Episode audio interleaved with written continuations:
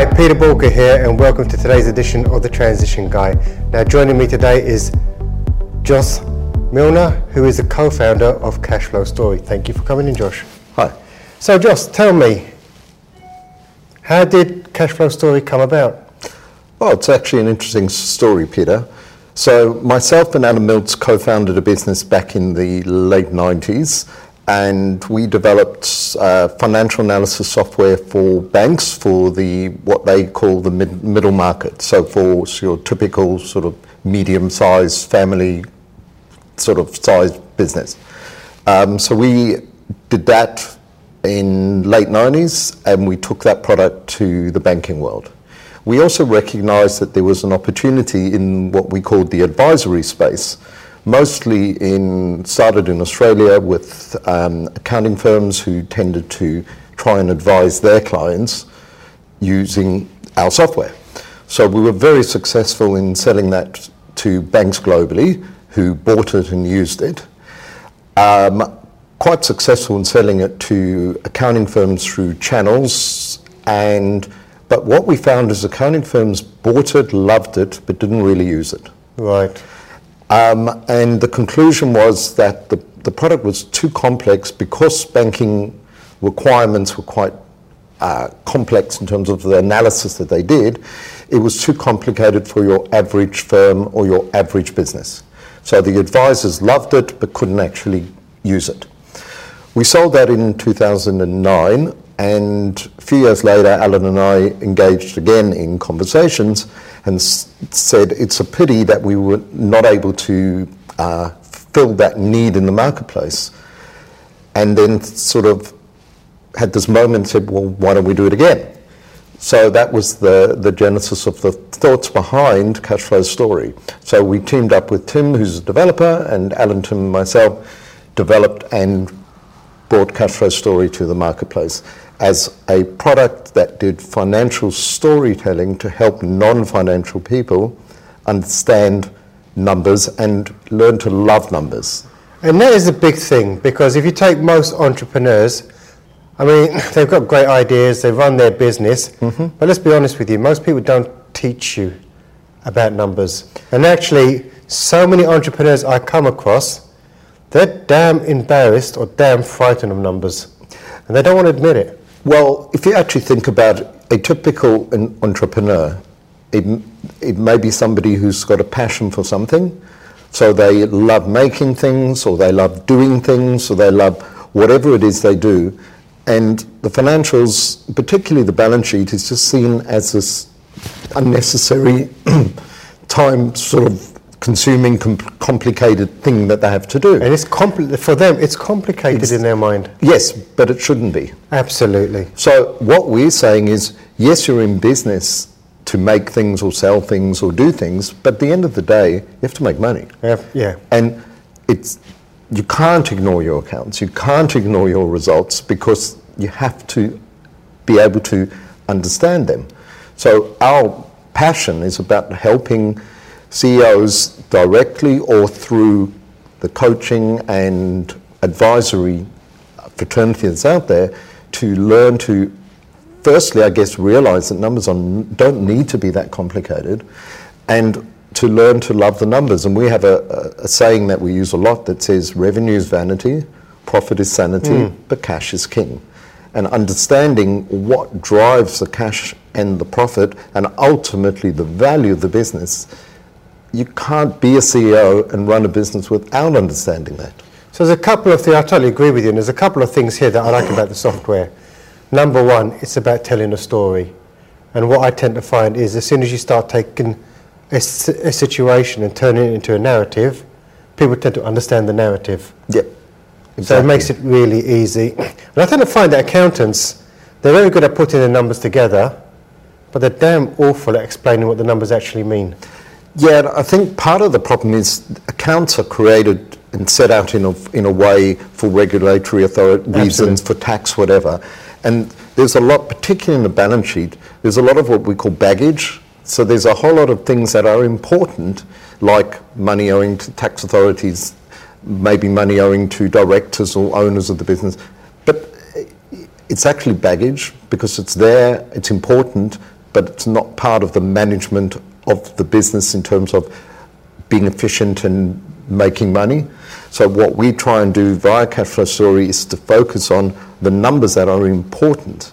The numbers that they can that influence, they they, can, and they can manage, Yeah. like the receivables, the inventory, the payables, the work in process, things that management has some level of control over. on a day-to-day basis, right? Exactly. You can go out there and call a customer and say, hey, you owe me money, and collect money faster. You can reduce your inventory. You cannot replace things when you sell them until later. So there are things you can do. So what we try and do is focus on what management has a level of control over. By doing that, we can start understanding that collecting debtors quicker brings money in, puts it in the bank. It's obvious when I say it like this. But when you look at accounts and look at your receivables sitting at $675,000, people don't think, wow, if they were 620,000, I'd have $55,000 in my bank account. They don't, and they often don't understand the relationship, how much overdue they are, because they're too busy doing their day-to-day. Yeah, and if they are doing anything, they're chasing sales, they're chasing volume. Absolutely. And so often we discover via our Power of One that price is so much more sensitive, so much more value in a price increase compared to selling more. But people are scared to put their prices up. That's, that's a really good point. They're scared to put prices up because they think about price increases as 10 or 15 or 20%. And they're worried if we put our price up 10%, we could lose business. But what we often look at is say, we have the power of one. What does a 1% change do? And we find in many businesses, a 1% price increase could be worth more in terms of profit or cash improvement than 3 or 4% more sales volume. And you think about 1%, most customers wouldn't even notice if we put our prices up. So unless we're selling to consumers, we, businesses seem to have this obsession with round numbers. So everything's got to be 295 or 100 or $1,000. Why can't it be $1,040? Yeah. So often it's a round amount and then we add sales taxes and things and it becomes an unround amount anyway. Mm-hmm. So we encourage business to look and say, are you leaving money on the table? Are you that- selling something for 30 that could be for 30, 50? And the whole point is, unless they look at these things, they look at the numbers in that way, without making the changes that they need to make, the chances are they could end up going bust anyway. Exactly. So in about 30% of businesses that we look at, the more they sell, the worse their cash flow gets. And people don't think like that, you know that. They don't think, they think, okay, do you know what? my cash flow isn't where it needs to be. I'm just going to trade my way out of it, hmm. and I'm just going to sell more. But then if you've got that leaky bucket, like you say, and actually your cash is getting tied up the more you sell, you're probably going to bankruptcy a lot quicker. Exactly. So, and it's called overtrading or even growing broke, and it's a good 20 to 30% of businesses Do have that. that issue. Yeah. And so sometimes it's really easy to fix. A 1% price increase, some chasing of receivables, a little bit of reduction in inventory, and the problem solved. But what we need to do is get people to actually understand the numbers first. Exactly. And that's what the software does. And I've been using the software with a number of clients. And quite interestingly, I've, I've been using it with slightly smaller clients. Mm-hmm. So not your typical mid-market, but your typical below your mid-market that are scaling up to become a mid-market business. And what's interesting is that these people absolutely had no understanding of the numbers. But actually what it does, it gives them a good understanding of the numbers. Yeah, and I think when people understand something, they, then they stop being scared of it, then they start enjoying it, and they start seeing, oh, the strategies that we put into place last quarter, we're starting to see the business improving. We're starting to see, and what we're saying is ultimately we want to sell a business. Yeah. So, But that comes on to the next bit, doesn't it, Right, really? yeah. That comes on to that next bit, because every business should be ready to be sold. Even if you don't want to sell a business, if you can get a business to a point where it can be sold, then it's a great business. Exactly. So what we always say is, if somebody walked into your business today and said, pulled out a big checkbook and said how much to walk away, that number you should always have in your head, and look and say, what is my, what is the dream value that I wish my business was worth? What is it actually worth today, and what is that gap? And that's the challenge, you see, Johnson. That's the big challenge. Because people have this unrealistic thing in their head one day I'm going to sell my business for millions. Yep. And that, you know, there's nothing wrong with selling your business for millions. I've had clients that have done it many a time. But you've got to understand what your business is worth today so that you know what you've got to do to make it into the million. Yep. And most people have no idea what their business valuation is, do they? And if you decide you want to sell, it's too late. Yeah. If that gap is too big, you could have fixed it two, three years before by working on improving the business. And it comes back to the fundamentals. If you're improving your profit and you're improving your cash flow, you will be improving the value of your business. Yeah, and I always work on a premise with my clients that if you want to sell a business, I always say it takes a five-year process to sell a business hmm. because we need, we need to make sure we get all the things in place so we get maximum value. That's one thing I like about the tool is your tool actually gives you a guideline to a potential value of the business. Exactly. I mean, there's other multiples that you'll chuck in, but it gives you that rough and ready. This is where we are. This is what it could be worth right now. And actually, you've got a basis to be working on. And each year, as you start to work in your business, I honestly believe that business should be valued every single year. Correct. So I that agree actually every 100%. single Once year, a year.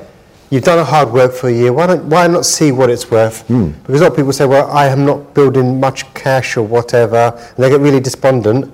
But they don't realise actually when you're growing a business and growing it quite rapidly, you may not get the cash flow here and now, but you're actually getting the equity value.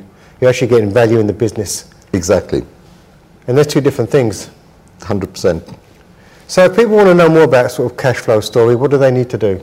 Probably go to our website, which is www.cashflowstory.com, and there's good information there. You've got loads of videos, haven't you, showing people how it works. You've got loads of examples as well. There's also a video training series done by my business partner Alan Miltz.